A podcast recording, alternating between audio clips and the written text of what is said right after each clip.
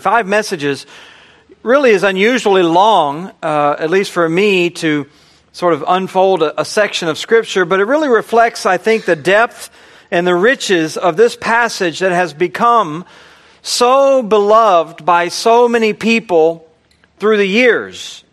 And we have moved very slowly and very thoroughly, trying to saturate ourselves with the truths that are here because of their relevance and because of the insight and because of the encouragement that they bring to our heart. But at the same time, there's a reason why we have grouped all of these messages together, or all of these verses together, across 5 messages now. And it's because Paul wraps them together with a sort of inclusio, a mentioning in verse 17 of God's glory, or of our glory, I should say. And then down in verse 30, he mentions how we suffer together with Christ so that we can be glorified together with him in verse 17. And then down in verse 30, that those whom God has justified, he will also glorify. So it's a section that is about suffering, but it's a section that's about glory. It's a section about all the pains and all the anguish, the difficulties of life, the trials of life. But at the same time, it's a section that raises our thoughts and minds above all of those things to the greater work that God's doing in bringing us to glory. All of the groaning, all of the distress with all the realities of this fallen world, Paul is trying to lay the grand plan, if you will, that God is working through all of this suffering and working in ways that are far more glorious than you and I could ever know. And he's reassuring us that no matter what you may be going through, all that's taking place in your life is according to the plan and purpose of God, provided that you are one of his own. Your pain, your distress is not some sign that God has abandoned you. In fact, it is part of God's design in bringing you to ultimate glory. That's why he says, all the way back in verse 17, we are fellow heirs with Christ, provided we suffer with him in order that we could be glorified with him.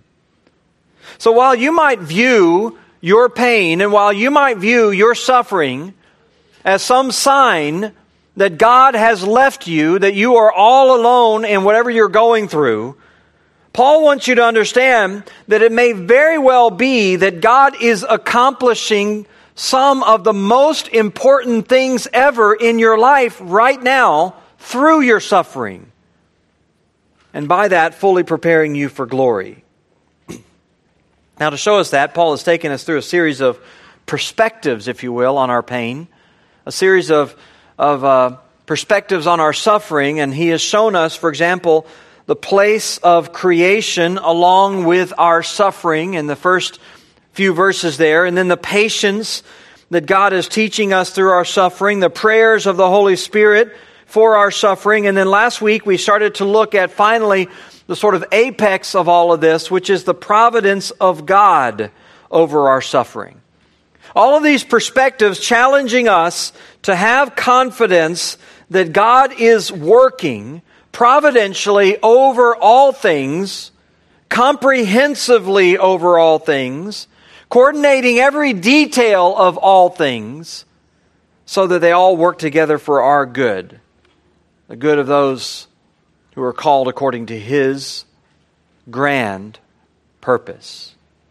So if you're one of God's children, you have responded to his gospel, you have loved him with all your heart, mind, soul, and strength, you are to have this confidence that he's working all these things, all of this suffering, all this pain, to fulfill his ultimate purpose.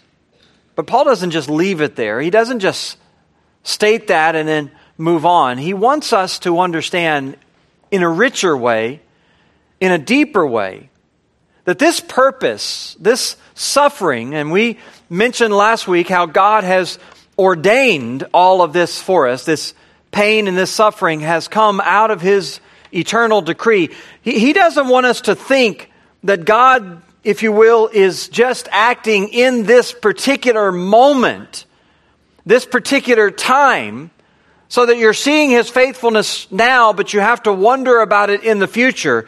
He wants to sort of back away, if you will, and grant us a panoramic view of the entirety of what God is doing, and really linking together a chain, if you will, from eternity past to eternity future, to help us to see that God's purpose doesn't limit itself just to the particular moment that you're in.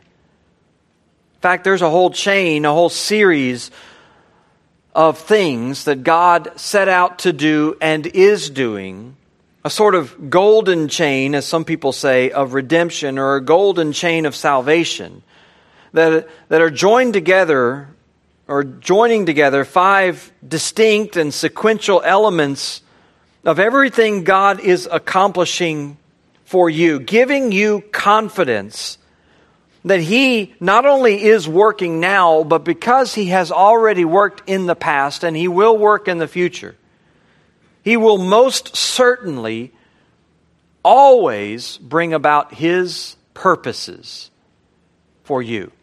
And they're good. They're for glory. And nothing is going to shake them. Nothing in this temporal world will touch His purposes, because His purposes are grounded not in the temporary, but in the eternal. And so Paul sort of magnifies, if you will, the certainty of this purpose. God's working all things together for your good. He magnifies the certainty of that purpose by sweeping across God's purpose from eternity past to eternity future with this one grand, magnificent panorama of God's loving purpose that stands immovably fixed, if you will, on the foundations of eternity, linking together by five key elements, if you will, just how God strings His purposes across all of time. This is the way Paul says it in verse 29. Speaking about that purpose he mentions in verse 28, he says, "For those whom He foreknew, He also predestined to be conformed to the image of His Son, in order that He might be the firstborn among many brothers. And those whom He predestined, He also called. And those whom He called, He also justified. And those whom He justified, He also glorified." Five elements that he gives us in these two verses that are really inseparably linked in an unbreakable chain, or like a chain reaction, we might say, that once it begins, it expands or it propagates until it reaches its inevitable termination point, sort of a divine or spiritual chain reaction where one active particle forms another active particle, if you will, in this chain of events or this cycle that moves to its full completion. But unlike the sort of the nuclear chain reactions or the chemical chain reactions we're familiar with, this is a very personal action where God is involved at every step, directly ensuring His purposes are established all the way from eternity past through temporal time to eternity future. And you can hear this, you can hear the unbreakable nature of this if you just pay attention to what Paul says here, how he repeats the word "those" or the word "also," emphasizing that there's a connection. There's a correspondence between each one of these actions by God, a correspondence for each person who participates in one, so that they also participate in all of the other links as well. The very same ones who, if you will, enter or are initiated in the process are the very ones who end it. In other words, this isn't like your college class where you have X number of people who got started in the process, but by the time you are ended, a number of people are whittled out or dropped out or whatever it might be. This is a very complete group from beginning to end, so that those who are selected at the beginning are the very ones who are found complete at the end. Those whom he foreknew, he also predestined. Those whom he predestined, he also called. Those whom he called, he also justified. And those whom he justified, he also glorified. No one is lost. And the point is that this chain, this series of actions by God is absolutely unbreakable. You can't have one element without having the others. You can't have God initiating one part that he doesn't bring to completion. You can't have God, in other words, foreknowing you or predestining you or calling you or whatever it might be without him bringing all the way to the very end everyone who has been called to the point of glorification. And that's the point. That's where Paul is trying to take our minds. He's trying to secure you and I through all the trials of life, through all the disappointments of life, through all the pain and the suffering of life. He is trying to secure your mind in this reality that if you have been foreknown, if you have been predestined, if you have been called of God, if you have been justified of God, then you will most assuredly be glorified by God. In fact, the whole certainty of this process is also emphasized by the passives. Every one of these steps is in the passive sense. We're not actively accomplishing any of this in ourselves. We don't foreknow ourselves. We don't predestine ourselves. We don't call ourselves. We don't justify ourselves, and we don't glorify ourselves. God is the actor all the way through in this entire process, ensuring not only our good through every trial right now, but ensuring our ultimate glory. Not on your faithfulness, not on your actions, not even based on your failures, not even based on your hardness of heart at times, your callousness at times to the things of God, but based on his eternal decree and ability.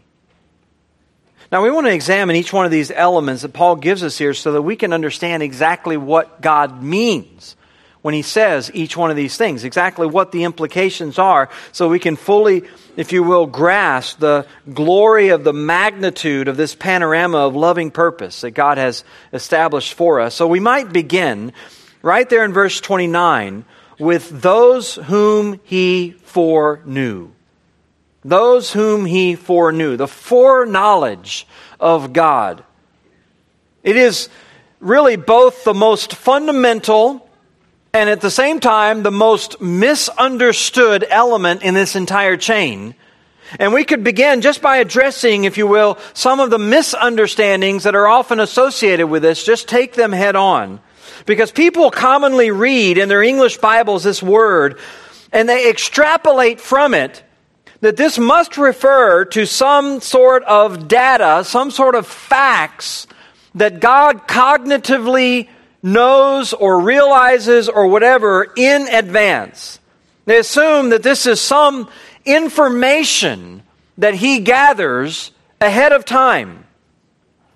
That common assumption then is that what God knows, what God looks at, must be the individual responses of every person who would ever hear the gospel. So he foreknows, or he knows beforehand, who will respond in faith to him. A kind of foresight of faith. This is the popular view of God. This is the popular view of this issue. God seemingly responding to what he sees, looking down, as some people say, through the corridors of time, and identifying all those people who will respond to him in faith, and then, based on that, predestining them to eternal glory. Now, those who take this view normally embrace it because, quite honestly, they don't like the alternative. They don't like any kind of idea of foreknowledge that would remove that element of individual choice. They embrace it because they fear the implications of any predestinarian idea that isn't based on individual choice. They fear a kind of inevitable fatalism that might result if we don't protect the idea of God's predestination being based on the foreknowledge of each person's individual faith. They fear the implication if God created people whom He knows will not respond to Him, He intentionally did not choose for salvation and glory, and they sense that it might be even somehow uncaring or unjust of God to do such. And, probably most importantly, they fear that if a church or a Christian embraces an idea of predestination that isn't based on this foreknowledge, without some notion of our individual response to God, that somehow it will lead to apathy in evangelism, apathy in other things, apathy in prayer. If salvation and predestination isn't based on God's looking at our individual response, that it would leave us ultimately with no motivation to tell others about Christ, to call them to faith. Because that kind of predestination suggests that God is going to save who He's going to save. They would say, regardless of our efforts. So what's the point in putting forth effort? What's the point in telling others? We might as well sit back and rely on God's sovereign decree. But the reality is, those kinds of fears are really not eliminated by simply framing all of this in the understanding of God's decree when He sees our choice, when He sees our response of faith. Because if you have been predestined, if you've been destined ahead of time to salvation based on even what God saw, it doesn't eliminate the reality that the future is already fixed. That already in God's mind, those who are going to respond are those who are going to respond, and those who are not are those who are not. In other words, just simply throwing out some idea of God looking ahead of time and deciding what we're going to do doesn't eliminate the so-called danger of apathy. It doesn't somehow open up some grand freedom for the future where we must be zealous in order to win as many people to Christ as we can. It doesn't eliminate predestination, at least not on that understanding. Even if God made a decree and a predetermination based on your faith, it doesn't remove the fact that things are predetermined. And so you're still confronted with the question, why evangelize? Why do anything? Why move forward? Why speak? Why call people to repentance? No matter how God made His determination, whether by looking at our faith or looking at something else, the fact is the determination's been made. So what's the point in putting forth the effort? What's the point in prayer? Those who reject that teaching try to establish some precondition that God recognizes in men before He predestines them, some response of faith. They believe that by doing that, they're somehow preserving the freedom of man's will. But if God's already determined the future, no matter what He bases it on, are they really free? Isn't the future already fixed in the mind of God? No, what they're doing isn't providing a basis of freedom. What they're really doing is providing some basis of credit so that man, at some point, ultimately becomes the source of his own salvation. God might be the means, but man is the source. Now, the reason I'm bringing up all these misunderstandings is because we need to clear them out of the way if we're really going to listen to the text.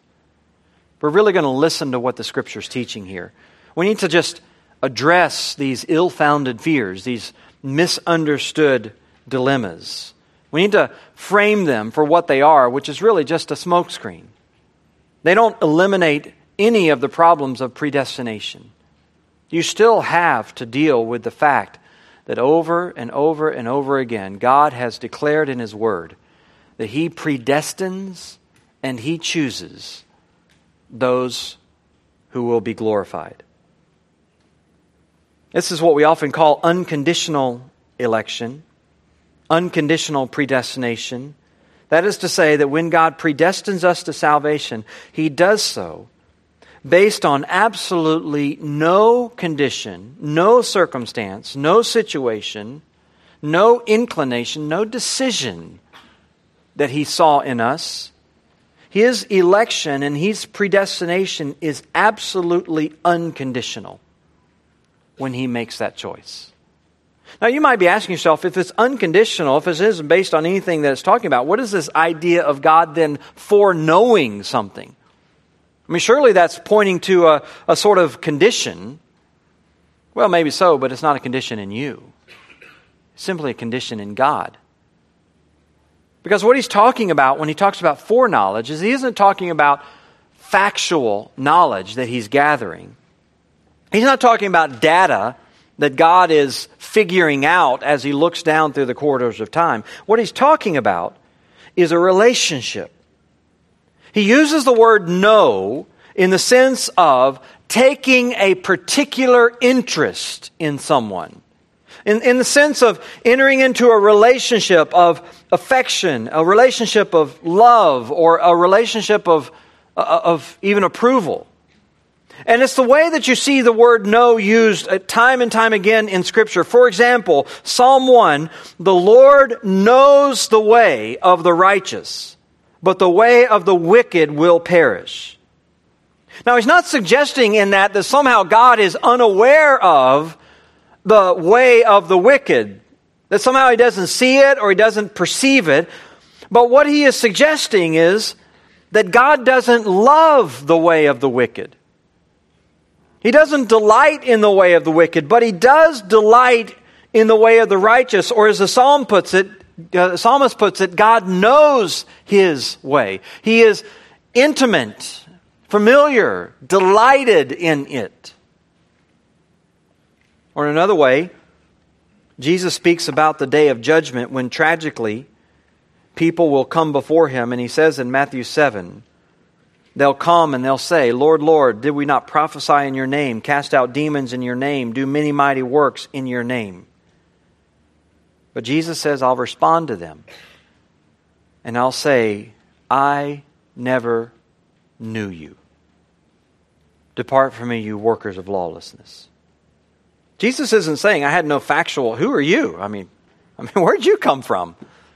He's not saying, "I never realized you existed." He's not saying, "I never had some data about you." What He's saying is, "I never entered into a relationship with you that the Bible references by way of knowledge. I never set my delight on you. I never set my affection and my love on you. I had no intimate relationship with you in that way." This is the way God describes His relationship with Israel in the Old Testament. Amos 3:2, He says of Israel, "You only have I known of all the families on the face of the earth." Or in Hosea 13, "It was I who knew you in the wilderness, in the land of drought." Again, God isn't saying, "I've never heard of other nations. Oh, there are other people out there.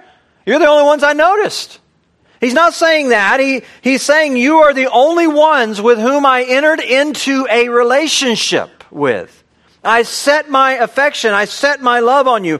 Or if you're there in Romans, you can flip over to Romans 11:2, where Paul uses this word in the same way.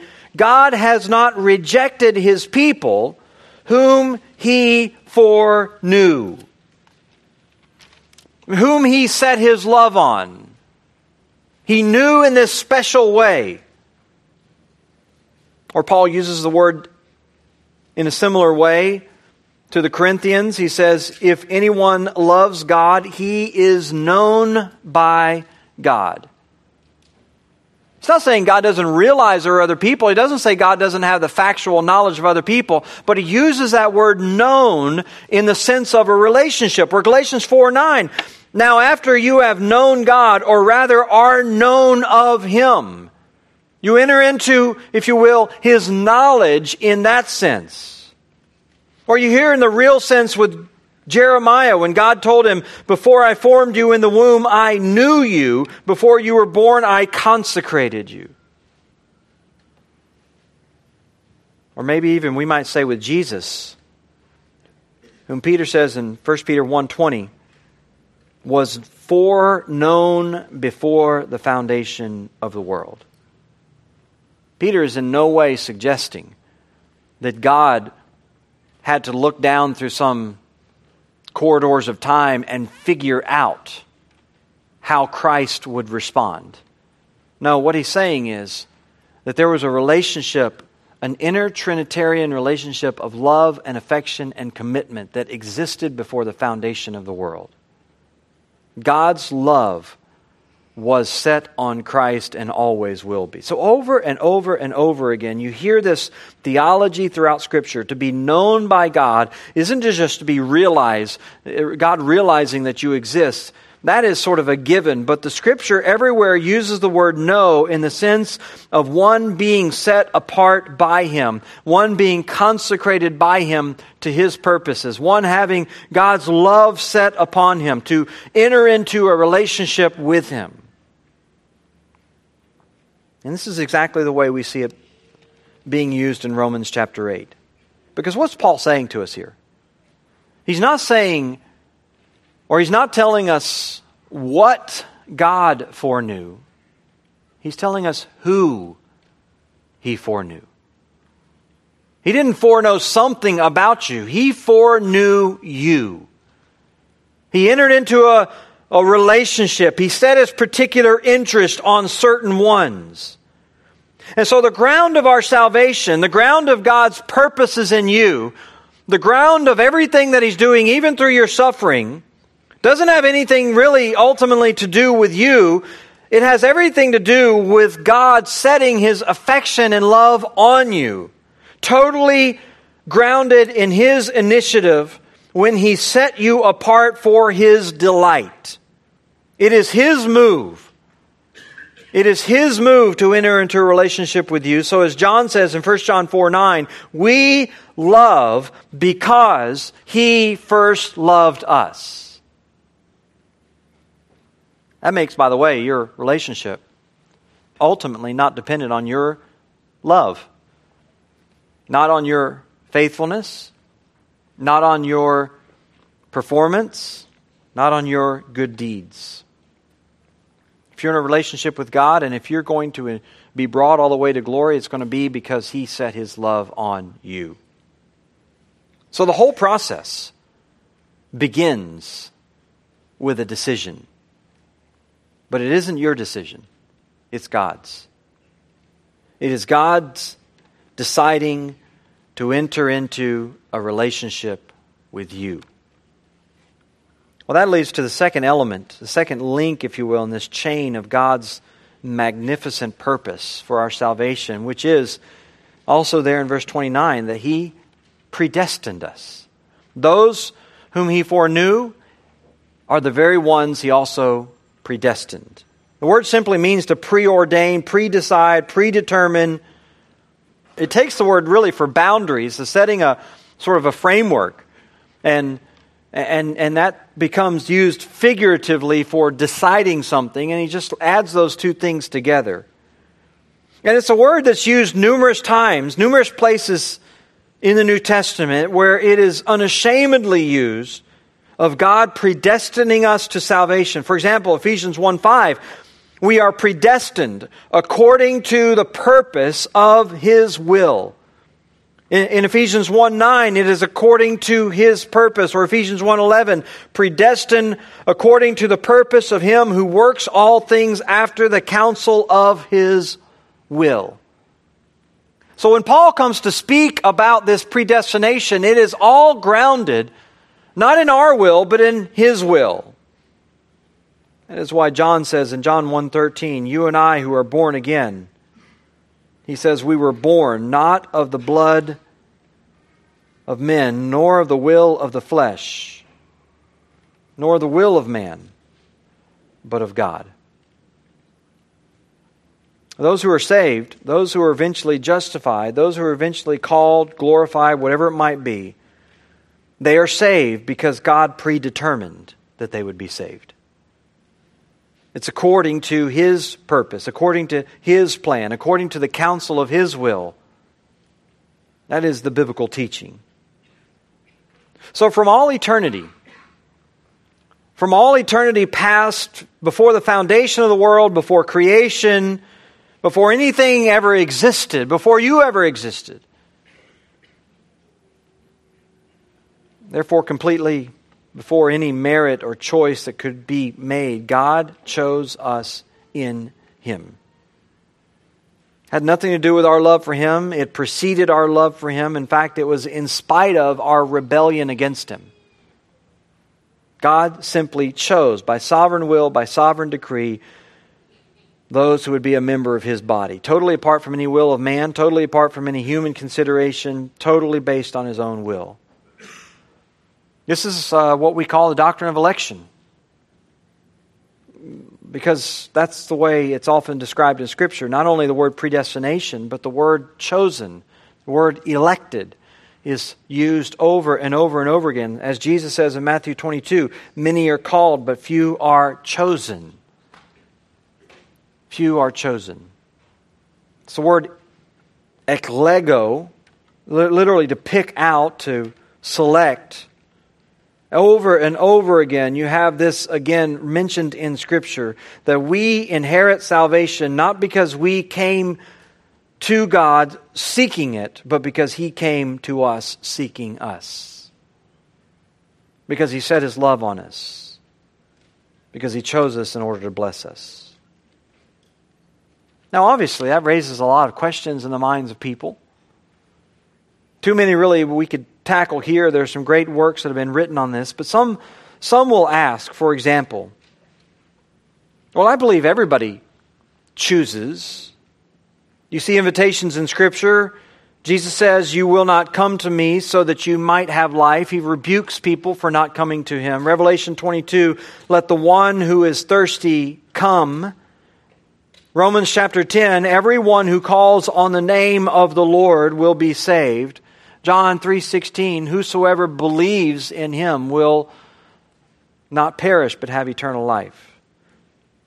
So you see this emphasis over and over and over again in the Bible everywhere. It is emphasized that everyone who wants to come, everyone who refuses to come is rejected. Everyone who wants to come is invited. So how can you have God choosing, as we have read in some places, and at the same time giving these whosoevers that are throughout the Scripture? Well, I really believe you find the answer in John 6:44. It says, no one can come to me unless the Father who sent me first draws him. So that behind every whosoever invitation you find in Scripture is the sovereign drawing choice of the Father. On the other hand, the Bible does emphasize a need of response. Jesus says, all that the Father gives to me will come to me. Or He says in John 6:39, all the Father gives will come, and whoever does come, I will never cast out. That's the other side, is that God calls us, we do respond. God calls us, we do accept. God calls us, and we do believe. But all of this is even the working of God. It is God's glory that He's the one who makes the initiative to draw us to Himself, to set His love upon us, so that we, in turn, respond in love. So you have sort of a tension, if you will, between these two truths. Scripture emphasizing personal responsibility, the call to respond to God, and yet it also definitely emphasizing God's initiative over our response. A tension, just like there's a tension between the reality that God is one and yet He's also three persons. A tension, if you will, that God exists as a Trinity. A truth we can't fully explain, but we accept all the reality of it, with both if you will, poles. Or the tension that says that men wrote the Scripture, and yet at the same time, God fully controlled every stroke of the pen. Believing, as we do, that God was working through those men in all of their individual personality, in all of their individual will, in all of their individual choice, so that we can open up the Bible and we can read a letter from Paul and we can read a book written by Moses, and they obviously reflect different personalities, they reflect different time periods, they reflect different choices, different will. You can read in passages like Paul saying, look, I desire to do this. I want to come to you. I want to visit you on this particular missionary journey. I want to do this. I want to do that. He's expressing his individual will, his individual desire. And yet within all of that complete will of man, we step back and we can say every jot and every tittle was absolutely controlled by God. So that all the Scripture is inspired by Him. It's breathed out by Him. Those are paradoxes. Those are tensions. Tensions that we can't fully plumb the depths of, but we believe in every way are true. Or you remember Luke 22. Jesus says, for the Son of Man goes as it has been determined. He was talking to His disciples at the Last Supper. He was saying the crucifixion was coming, but it was all a part of God's determination. It was all part of God's sovereign plan. He planned it. He determined it. But the very next line says, but woe to the man by whom he is betrayed. So you see both sides. You see absolute sovereignty, and yet you see individual responsibility. Every person still accountable for their choice. Still accountable to God. People struggle with this concept. They struggle because inevitably they end up asking, well, if God's making this choice, why did He do it? If God's chosen me, for example, for salvation, why did He do it? Why not others? What was the difference? Really just reflecting the continued notion that crops up in every one of us that there must be something virtuous, something commendable, something recognizable in us that would make God choose us. At the end of the day, though, that's unbiblical thinking. There is nothing. The point is, there's nothing in us that established our relationship with God. We are in Him simply out of the kindness of His will. The ultimate question for us as we think then about the doctrine of election is not whether or not we can answer all the questions that come up, not whether or not these are easy concepts, but really ultimately, is this what Scripture teaches? Yes. And if that's the case, who does it glorify? It's God. And this is the point for Paul here in Romans 8:28, that we would understand, even through all of our difficulties, even through all of our disappointments, as all things are working out in our life, our trials and our sins, our difficulties and our failures, to grasp that God is at work sovereignly over all of these things, bringing about the purpose that He decreed. From eternity past to eternity future. By the way, I always say that people, if they're a believer, they all believe this. They all believe this. They might have objections on their feet, but they all agree in prayer on their knees. I don't care what your theological background is. When you bow down to pray, you believe in the sovereignty of God. If you don't, why pray? If you don't think God's controlling the things in the future, if you don't think that God is sovereign over all these things, if you don't believe that He really is ultimately at work bringing people to Himself, then why would you give thanks? whenever someone believes? Why would you pray for lost loved ones? Why would you ask the Lord to work through our mission trips, through our evangelistic efforts? Why would you do any of that unless you believe God is ultimately sovereign over it all? You see, you really believe in the sovereignty of God, you just don't know it. You may not want to admit it because your brain tells you there's too many problems, but you ultimately respond in that way to God. You ultimately trust that He is ruling over all. It's His choice. Or as Paul says in Ephesians 1:5, in love, He predestines us.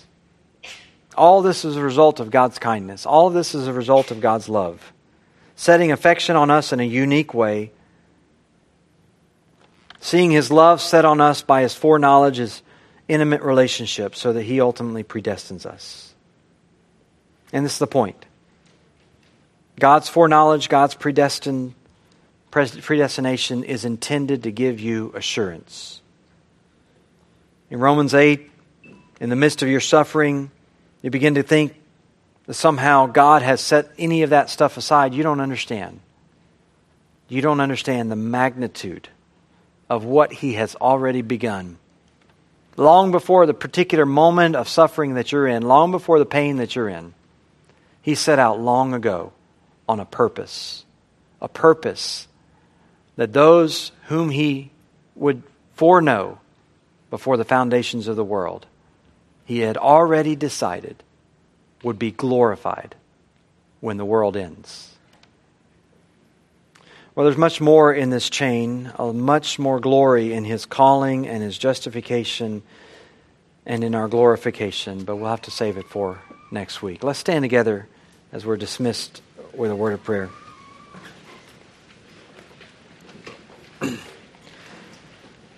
Lord, these are indeed rich truths, magnificent truths, mind-stretching truths. And yet we recognize that they are based in the most simple and straightforward concept of love. And I pray that You would help us today, that we wouldn't be tripped up in all of the philosophical and theoretical questions that might pop up in our brains as we think about time and our experience in it, past, present, and future. But I pray that we would rest in that simple concept of Your love. You who exist outside of time, You who see all things before You in one glance, and yet You who, in every moment of our experience, You're right there with us, working out Your purpose and Your plan because of Your love. Lord, I pray that You would help us to rest in that simple concept, the kindness of Your will, the kindness of Your purpose that's been set upon us. Lord, we have no reason. We have no condition that could ever have merited that kind of love. But we have one response: praise and worship of our great Savior. Thank You, Lord, from those most undeserving of Your kindness, that You have so destined us for glory. May Your name forever be our greatest declaration, our greatest praise. We pray all these things in Christ's name. Amen.